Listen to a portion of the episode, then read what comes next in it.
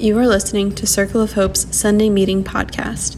This talk was given at 3800 Marlton Pike. For more information, visit us at circleofhope.church.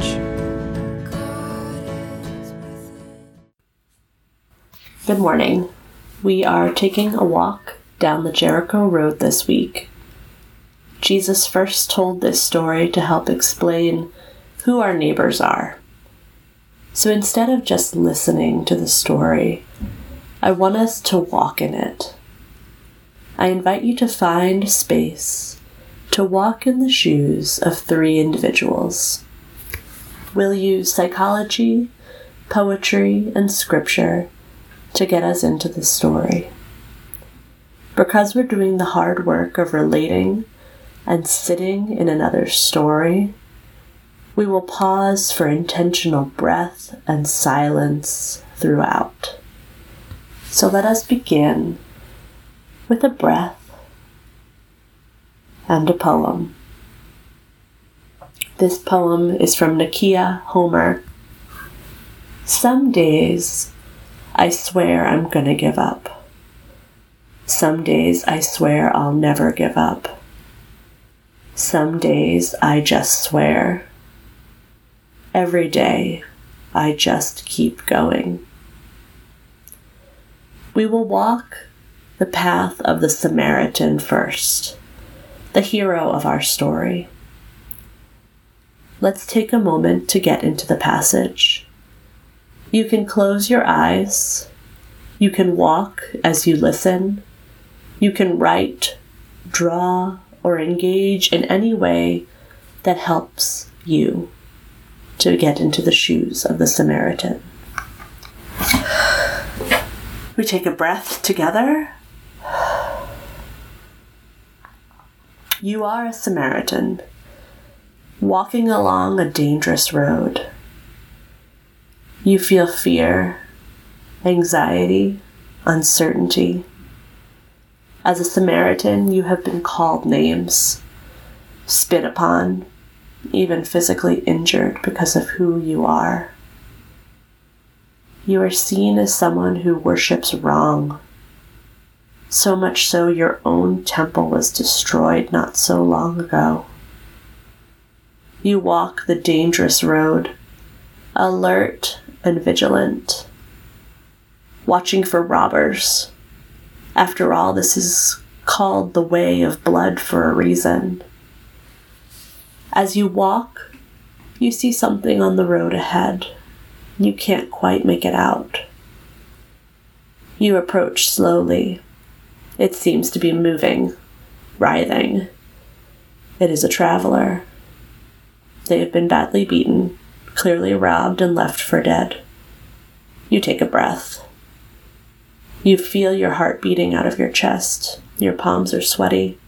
You want to go home to your family, and you wonder what if this is a trap? What if the robbers are still around the corner waiting for me to stop? As the traveler groans, your heart breaks. You feel their pain in your bones and recall the times that you have been deeply harmed.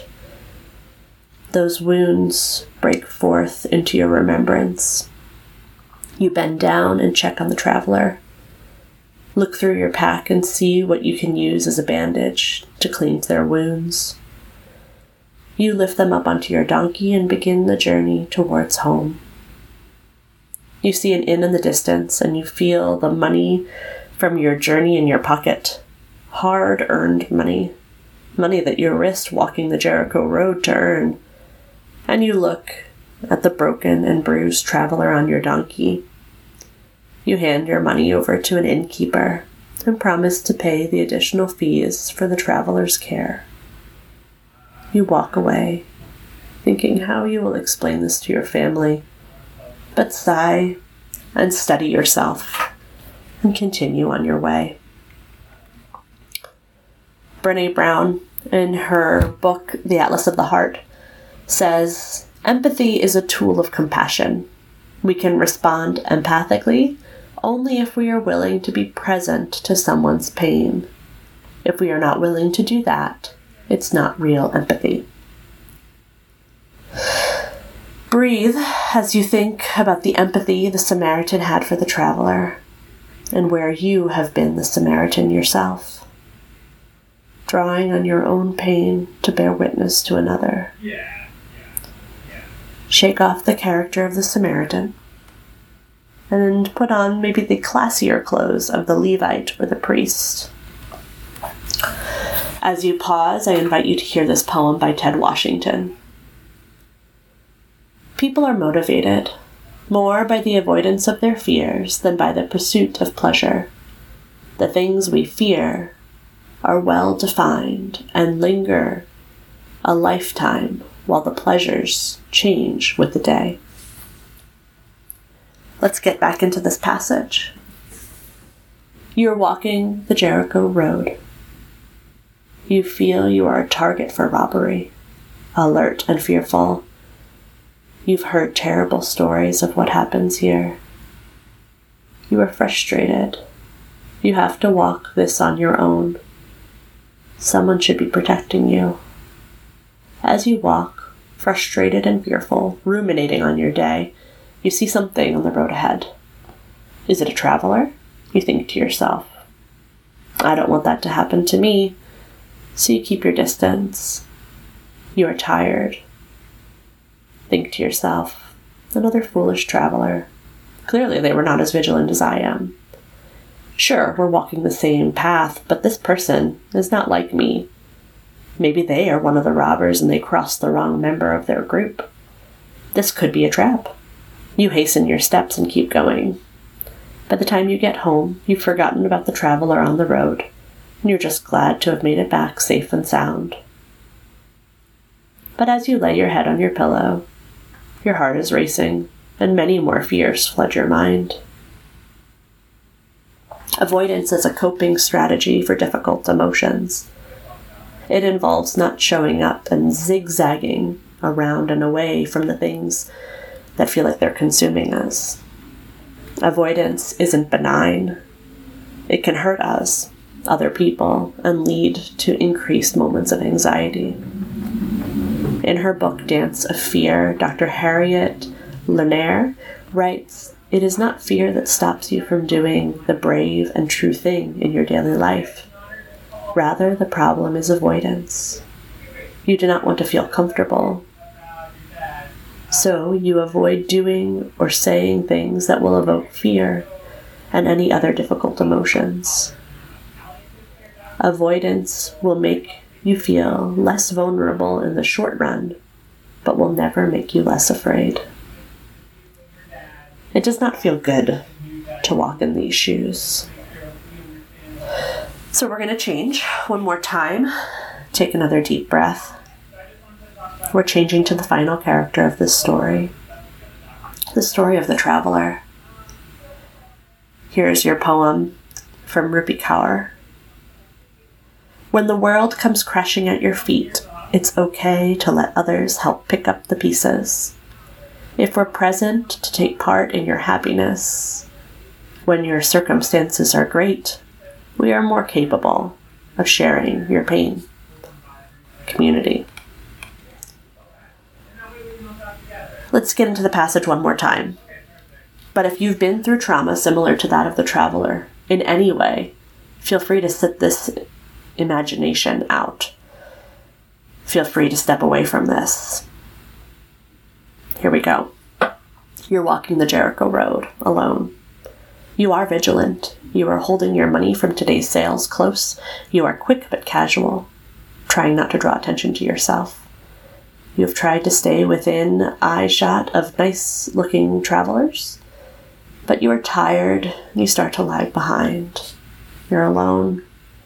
Just then you hear footsteps quickening behind you, and before you know it, you find yourself on the ground. Your money is gone. You are sore and wondering if anything is broken. You are so careful. You see a Levite walking towards you. You try to raise your head to call for help, but suddenly he's gone. You squint and see a preach, a priest approaching in the distance. Surely they will help. They cross to the other side.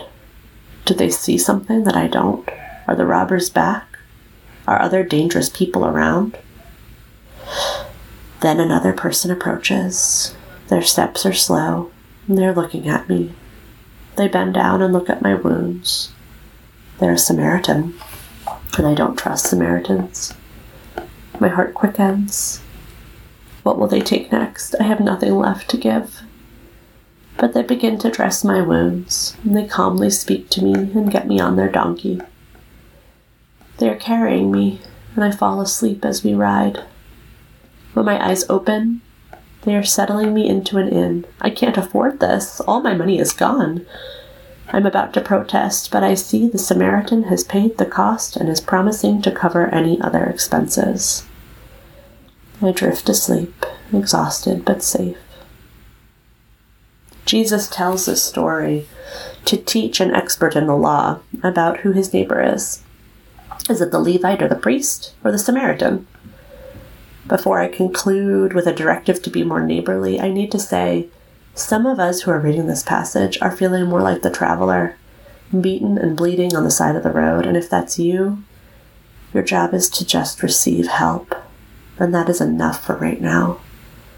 But if you're walking down the Jericho Road today, a little afraid, like all the characters were, but walking relatively safely and unharmed, it may be time to evaluate how Jesus would tell the story to you. Who is the neighbor that Jesus is challenging you to love? Listen to the beginning of the passage one last time.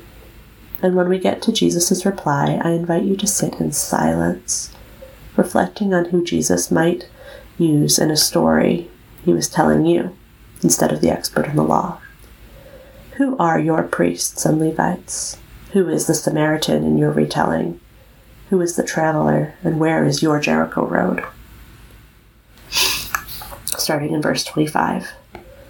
On the occasion, the expert of the law stood up to test Jesus. Teacher, he asked, what must I do to inherit eternal life? What is written in the law? He replied. How do you read it? He answered, Love the Lord your God with all your heart, with all your soul, with all your strength, and with all your mind, and love your neighbor as yourself. When you have answered correctly, Jesus replied, Do this and you will live. But he wanted to justify himself. So he asked Jesus, And who is my neighbor?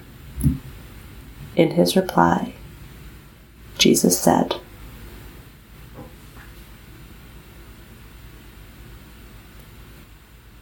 Listen to what Jesus might be saying to you in that silence. I return to my question who is the neighbor you are missing because you crossed to the other side of the road? Who is the surprising Samaritan tending the wounds of someone you found unapproachable, dangerous, disgusting? This may be a time to challenge yourself. We have all been the Samaritan, and we have all been the priest and Levite at, Levite at one time or another. The expert in the law got the message, but still can't even name the Samaritan. When Jesus asked, Who is the neighbor? he says, The one who shows mercy. He got the right answer, but he can't even say their name. He's still distant from the Samaritan lesson. If there is a neighbor you are struggling to care for or even acknowledge, it may be time to work through that. Bring this up with a therapist or a trusted friend. Begin to work out your wounds and walls with this neighbor Ask Jesus how you might find empathy for someone you would traditionally avoid. May we find the edges of our compassion and find ways to grow them safely and healthily, to reach those we could not love, and to care for those we could not understand, to help those we hurt and abandoned. May we find ways to love ourselves and love others in a way that heals wounds, comforts fears, and eases our worries. Amen. Thanks for listening to Circle of Hope's Sunday Meeting podcast. If you want to talk about it or get connected, visit circleofhope.church. You can also find us on Instagram or Facebook at Circle of Hope Net.